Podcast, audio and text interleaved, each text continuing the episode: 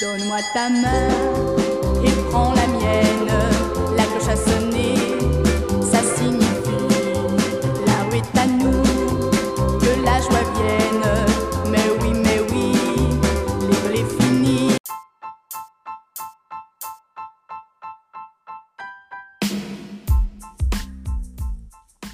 Et non, donc euh, l'école n'est pas finie, hein, donc illustration de cette petite chanson. Mais bon, on est confiné, donc du coup, on se voit pas.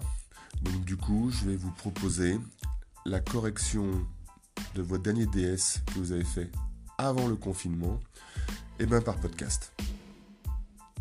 Et en plus, bon, bah, si on analyse un petit peu, même si on n'en a pas parlé en cours, ce coronavirus là, ce virus qui nous oblige à rester chez nous, est-ce qu'il a un effet sur le vote, sur la participation Quand on regarde par exemple le taux d'abstention du premier tour de l'élection euh, municipale, qui a eu lieu juste avant le confinement, eh ben on peut dire que oui, hein, puisque les taux d'abstention ont été euh, très très forts, les plus forts qu'on a jamais enregistrés dans ce type d'élection.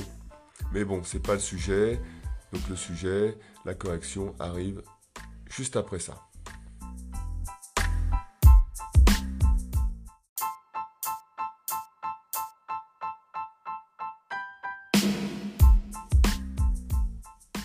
Bonjour à tous, hein, j'espère que vous allez tous bien. Ce podcast est un petit peu intermédiaire. Il a pour objectif en fait de corriger le DS que vous avez fait euh, avant le confinement. Et donc euh, euh, vous avez pu voir les notes sur Pronote. Donc alors, dans une première partie, donc on vous demandait une mobilisation des connaissances et un traitement de l'information. Donc sur 10 points. Vous aviez un document de l'évolution de l'abstention des élections présidentielles législatives de France de 2007 à 2017. Vous pouvez re-regarder le document si vous voulez l'avoir en face de vous. Donc ce document présentait à la fois les taux d'abstention en pourcentage et euh, l'évolution des écarts de participation et cette fois en points de pourcentage. Donc il faut faire attention à bien lire les documents parce que certains et nombreux d'entre vous euh, ont pensé que les écarts étaient en pourcentage. Non, les écarts sont en points de pourcentage. Alors, lorsque l'on soustrait des pourcentages, on trouve des points de pourcentage. Alors cette première partie donc euh, vous demandait de répondre à trois questions. Donc la première est une question évidemment de mobilisation de connaissances. On vous demandait de donner le mode de calcul du taux d'abstention, du taux de participation et du taux d'inscription. Donc c'est du cours, hein, purement du cours. Euh, un certain nombre d'entre vous le maîtrisaient moyennement. Donc il faut reprendre euh, votre cours pour bien maîtriser les concepts qui vont vous permettre de comprendre un petit peu ce thème, ce chapitre. Alors, commençons donc par le taux euh, d'abstention. Donc, donc c'est un rapport hein, qui est exprimé en pourcentage et qui mesure euh, euh, le nombre de personnes en pourcentage qui, s'est abstenu. C'est-à-dire qu'on va faire le rapport entre le nombre d'abstentionnistes et le nombre d'inscrits multiplié par 100. Ensuite, on vous demandait donc le taux de participation. Donc, euh, c'est un rapport hein, qui va être exprimé lui aussi encore en pourcentage entre le nombre de votants sur le nombre d'inscrits. Évidemment, x 100 pour avoir notre pourcentage. Et enfin, le taux d'inscription. Donc, lui, euh, il mesure la part des inscrits sur les listes électorales parmi les électeurs potentiels. Les électeurs potentiels, ce sont ceux qui sont en âge voter. Alors la deuxième question qui vous était posée, c'était donc à l'aide du doc, du document, sur euh, l'évolution de l'abstention aux élections présidentielles et législatives, euh, vous montrerez l'évolution de l'abstention électorale en France de 2007 à 2017. évidemment, en fonction des euh, statistiques que l'on vous donnait sur le document. Alors évidemment, hein, lorsque vous avez ce genre de questions, vous montrerez l'évolution. Donc il faut évidemment aller vers euh, déjà l'information générale.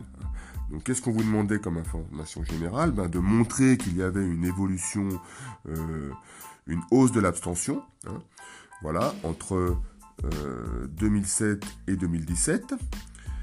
Il fallait l'illustrer à l'aide de statistiques. Donc pour cela, par exemple, vous pouviez dire qu'au premier tour de l'élection présidentielle en 2007, le taux d'abstention était de 16,23%, alors qu'en 2017, il était de 22,23%.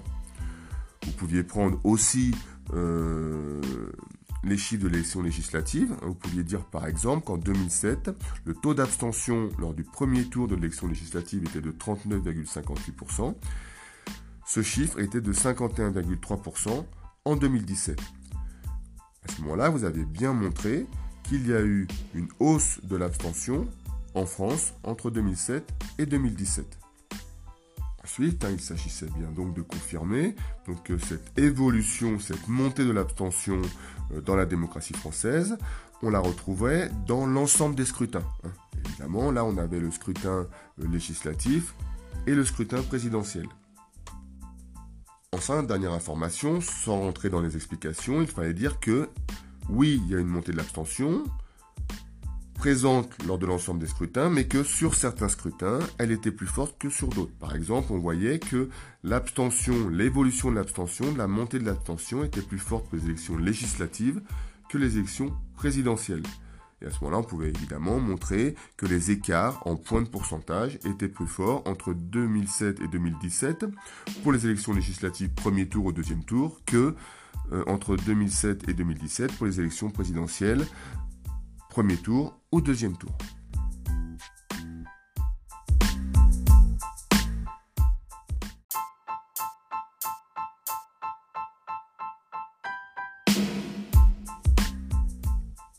La troisième question qu'on vous posait dans cette première partie, donc de mobilisation des connaissances et de traitement de l'information, était montrer à l'aide du document et de vos connaissances, hein, ça faut pas l'oublier, que l'abstention électorale est liée à des facteurs sociaux. Donc la première idée à développer était celle qui était fournie par le document, et on voyait que le facteur social, donc l'âge, était un facteur évidemment de l'abstention électorale. Il y avait des différences de taux d'abstention entre les plus jeunes et les plus vieux. Le document nous montrait donc les écarts du taux d'abstention entre les 25-29 ans et les 65-69 ans. Et on voyait bien donc que globalement, hein, les résultats, quelles que soient les élections de 2007, de 2012, de 2017, quel que soit euh, le type d'élection présidentielle ou législative, les jeunes s'abstenaient plus que les plus vieux. Donc il fallait, il était nécessaire et même indispensable de l'illustrer les du document, les statistiques du document. On pouvait prendre par exemple au premier tour des législatives, en 2017, euh, l'écart en points de pourcent entre les jeunes de 25-29 ans et les plus vieux de 65 à 69 ans était de 35,1. Donc 35,1 points de pourcent en écart. Donc le document nous permettait de répondre euh, à la question, mais cela ne suffisait pas. Il y avait marqué à l'aide aussi de vos connaissances. Donc qu'est-ce que vous aviez vu en cours? Donc en cours, on avait vu, et donc vous pouviez aborder là d'autres facteurs sociaux, euh, par exemple euh, les différences qu'il pouvait y avoir euh, en fonction du diplôme, ou alors en fonction de la précarité de la personne. Donc évidemment, l'abstention euh, était plus ou moins forte selon le degré d'intégration sociale. Donc le degré d'intégration sociale dépend euh, par exemple aussi des revenus, du diplôme, on l'a dit. Et donc ce degré d'intégration eh ben, entraînait une certaine compétence politique. Hein, à relier aussi avec la, socialisation, ce qui faisait que certains individus ben, avaient plutôt un faible intérêt pour la politique, euh, un moindre sentiment de compétence. Donc à ce moment-là, vous pouviez enchaîner sur l'idée euh, de l'abstention, par exemple, hors le jeu. Hein. Voilà. Euh, on n'est pas intégré, euh, ou mal intégré, et donc on se met, euh, on se disqualifie, euh, on se met en retrait, on ne va pas voter, on s'abstient. Donc là, la question était très clairement montrée que l'abstention électorale est liée à des facteurs sociaux. Donc il ne fallait pas déborder hein, dans ce type de questions. Ce n'est pas une dissertation, ce n'est pas un raisonnement, sur les facteurs contextuels hein, de la participation, de l'abstention. Même si vous le savez, ce n'est pas le moment de le dire. Hein. Correcteur peut à ce moment-là euh, avoir euh, pensé, enfin penser qu'il y a une confusion, hein, que vous maîtrisez pas bien facteurs sociaux, facteurs contextuels, et que du coup vous mettez tout. Alors même si vous savez et que vous avez envie de dire que euh, la participation, l'abstention peut dépendre du type d'élection, de la perception d'enjeu du scrutin, eh bien il faut se réfréner, ce n'est pas le moment. Donc certains d'entre vous n'avaient traité que l'idée du document. Donc euh, je vous encourage à regarder aussi le barème. Évidemment, une question qui est sur 4 points demandera davantage d'informations qu'une question qui est sur deux points. Donc là, la question était sur quatre points. Ça nécessitait hein, de bien lire le sujet à l'aide du document et de vos connaissances.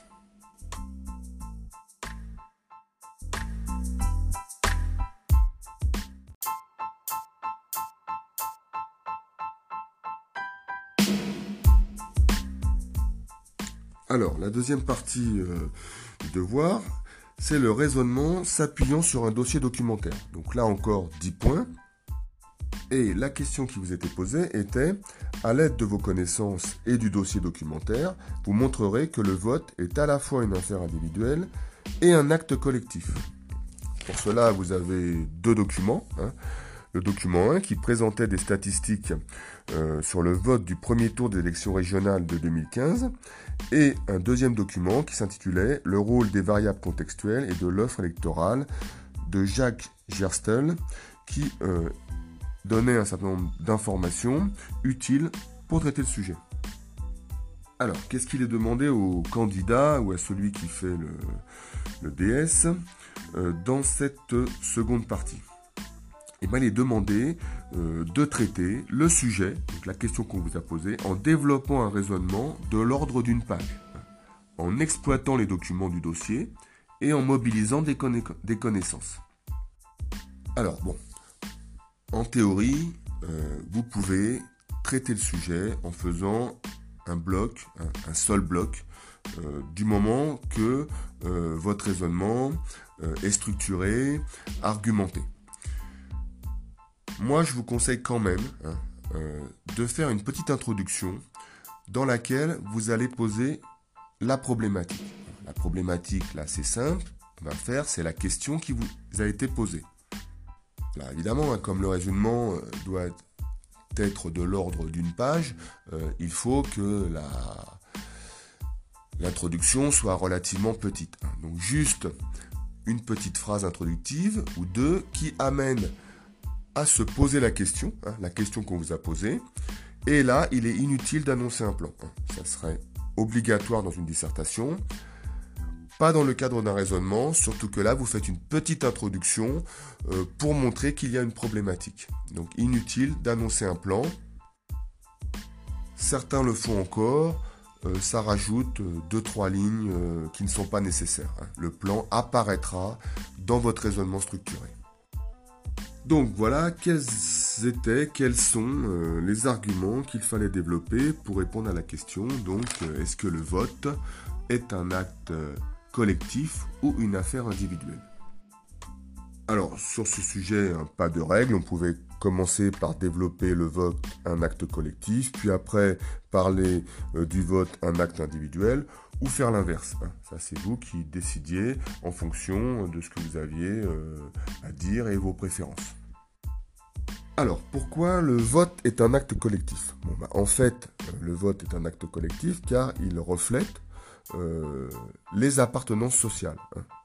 Les individus vivent, sont socialisés dans un milieu social.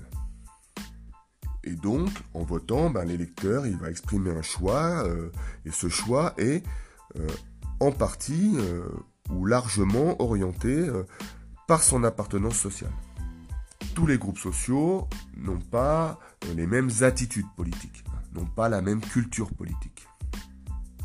évidemment, donc, le statut social de l'individu eh ben, va modeler ses valeurs. Hein. Euh, va faire qu'il a des préférences. par exemple, il peut avoir des préférences pour la gauche pour la droite, enfin les valeurs de la gauche, les valeurs de la droite. Il peut être attiré plus pour un parti euh, qu'un autre. Et donc toute cette perception politique ben, va euh, influencer leur vote.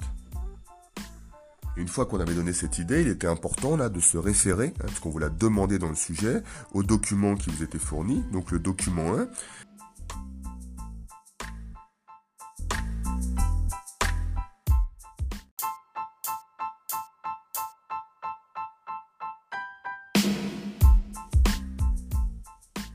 Le document 1 nous montrait clairement, par exemple, si on prenait euh, la catégorie sociale cadre supérieur, que globalement, euh, les cadres supérieurs votaient plus à droite, puisqu'on avait que le sous-total de la gauche était de 46%, donc les cadres votent plutôt plus à droite. Alors c'est pas euh, la différence n'est pas très importante, mais voilà, plutôt plus à droite. Vous pourriez montrer aussi d'autres informations là, de ce document. Vous occupez par exemple des différences donc euh, de participation de vote en fonction du niveau de diplôme. Donc on voyait par exemple que quand on a un diplôme inférieur au bac ou quand on a un diplôme au moins bac plus 3, ben quand on a plutôt un diplôme, on vote plus à gauche que quand on n'en a pas. Hein. C'était 33 pour inférieur au bac et 44 pour bac plus 3. On pouvait aussi voir, par exemple, avec ce document, que lorsqu'on a euh, un diplôme inférieur au bac, ben, euh, les scores du Front National sont plus importants. Quand on est plus diplômé, quand on a par exemple au moins bac plus 3, les scores du Front National sont moins importants. 36 quand on est inférieur au bac, 14 quand on est au moins bac plus 3. Donc ce document nous montrait bien que les appartenances sociales, le niveau de diplôme, évidemment, avaient euh, une influence sur le vote. Donc c'est bien un acte collectif. N'oubliez pas de temps en temps de faire des conclusions partielles, de relayer, bien l'information, de la relier bien, pardon, euh, avec la problématique. Alors ensuite, vous pouviez évoquer, pour continuer dans la même idée, hein, que eh évidemment ces facteurs euh, qui étaient euh, liés aux appartenances sociales ben, pouvaient être reliés à ce qu'on appelait l'identification partisane, hein, l'identification politique, la préférence partisane des individus, qui étaient liés évidemment à leur socialisation, hein, aux valeurs, aux normes inculquées, euh, qui entraîneraient donc une préférence pour la droite ou pour la gauche. Vous pouviez aussi ensuite continuer hein, sur euh, l'idée du vote de classe, hein, même si évidemment il a tendance à s'affaiblir. Il peut y avoir, ou il y a pu y avoir à une certaine époque, un vote de classe qui était évidemment très lié aux appartenances sociales. Pendant longtemps, les ouvriers, euh, très affiliés au syndicat de la CGT, euh, ou très affiliés au parti politique, euh, au parti communiste, eh ben, votaient plutôt pour le parti communiste, ou en tous les cas votaient euh, toujours à, gauche. Donc évidemment, cette euh, analyse de l'identification partisane ben, montre que une partie importante des électeurs votent ben, comme leurs parents. Donc c'est bien un acte collectif.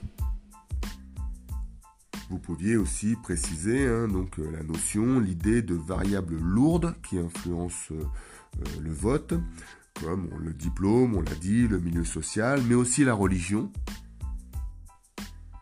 Vous n'aviez pas de document, mais on avait vu en classe, par exemple, que les individus proches de la religion catholique votaient plus à droite, hein, en fonction évidemment des valeurs qui avaient été acquises.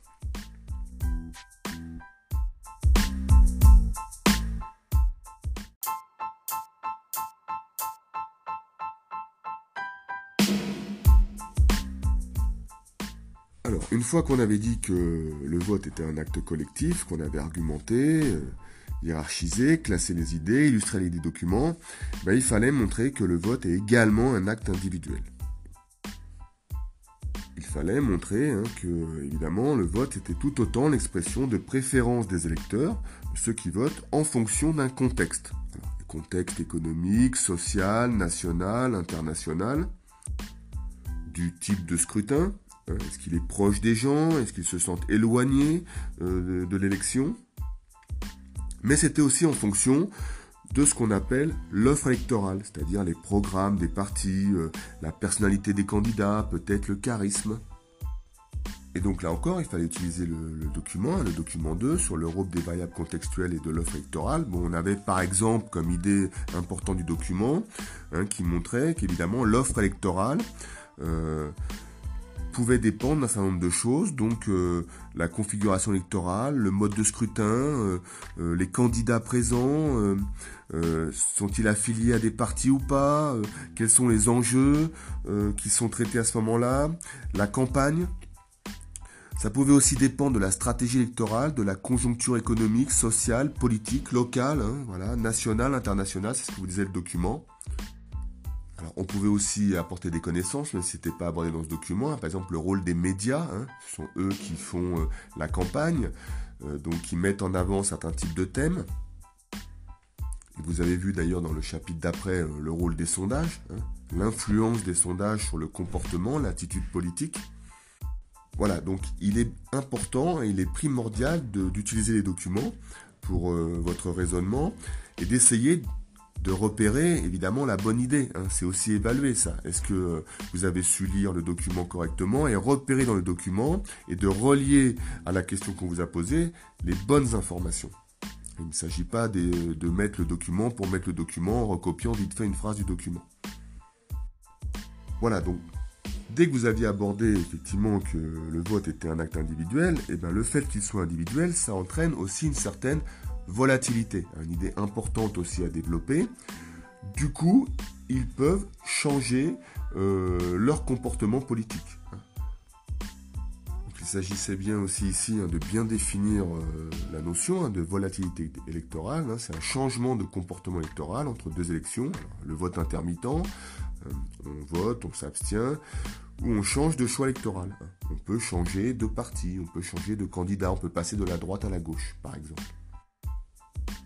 Alors ça, évidemment, c'est davantage possible lorsqu'il y a eu un effacement du clivage gauche-droite. Hein. On ne sait plus bien, il n'y a plus trop de différence.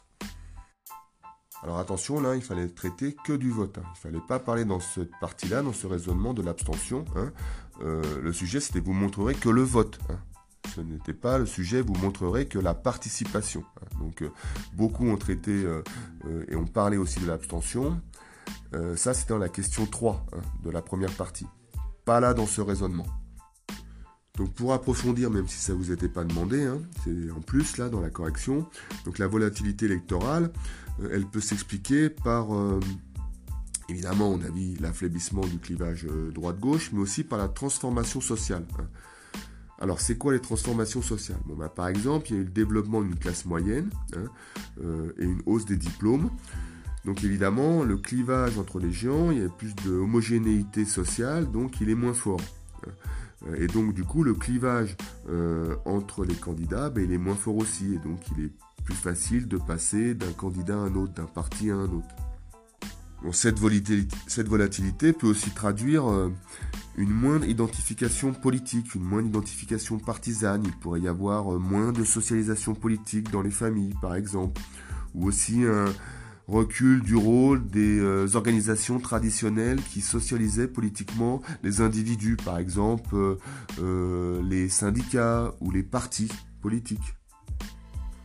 Voilà, le contexte aussi économique, social peut faire varier la volatilité, évidemment. Euh, s'il y a eu des attentats, donc le rapport à la sécurité, les partis qui proposeraient davantage de sécurité, euh, la faible croissance, le chômage, évidemment, euh, selon les périodes, peuvent mobiliser plus ou moins des électeurs. Hein. Voilà, les enjeux aussi, parfois on va voter pour un parti qui est différent parce que par exemple on va vouloir faire un barrage républicain, ce qu'on appelle, on ne veut pas qu'un parti extrémiste passe au second tour, donc même si on n'est pas par exemple de droite, euh, eh ben, on va quand même voter pour la droite, même si on est à gauche, parce qu'on veut faire barrage ou un parti extrémiste, ou l'inverse d'ailleurs est possible aussi. Hein. Donc tout cela peut tendre à expliquer la volatilité. Voilà, donc si on n'a pas été trop euh, long, et eh ben on peut, en sautant une ligne, faire une petite conclusion hein, de deux, trois lignes, hein, en montrant, puisqu'on a commencé par ça, ben, que euh, le vote est un acte collectif, où on reprend les idées essentielles, expression d'appartenance sociale, âge, statut, euh, tout un tas de choses comme ça qu'on a développées, et aussi un acte individuel qui est l'expression de préférence en fonction d'un contexte, d'une offre électorale.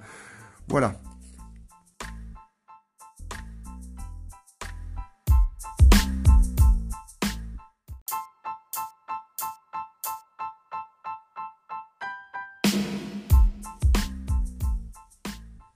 c'est la fin. Donc évidemment, on compte aussi euh, dans l'évaluation, euh, aux examens c'est pareil, euh, l'expression écrite, la façon d'argumenter, et aussi le soin de la copie. Hein. Pensez aussi toujours, même s'il n'y a pas de problème particulier avec vos copies, mais que la copie c'est votre présentation. Hein. quand le correcteur prend votre copie, eh ben c'est vous qui l'a euh, en face, hein, d'accord? Donc essayez d'y apporter le plus de soins possible. C'est à vous euh, de donner une copie euh, la meilleure possible, la plus lisible possible, la plus propre possible, et pas au correcteur de s'adapter. Pensez à ça, c'est très important.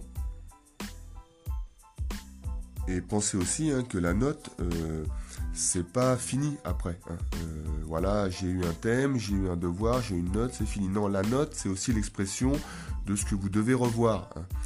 Euh, c'est-à-dire évidemment, si vous sentez que sur une question, euh, vous n'avez pas eu beaucoup de points ou pas le maximum de points, bah, il faut reprendre votre cours. Hein. La note, c'est évidemment fait pour vous évaluer aussi euh, sur ce que il vous reste à faire hein, pour bien maîtriser le thème et le chapitre. Voilà, j'ai fini, donc bah, à bientôt.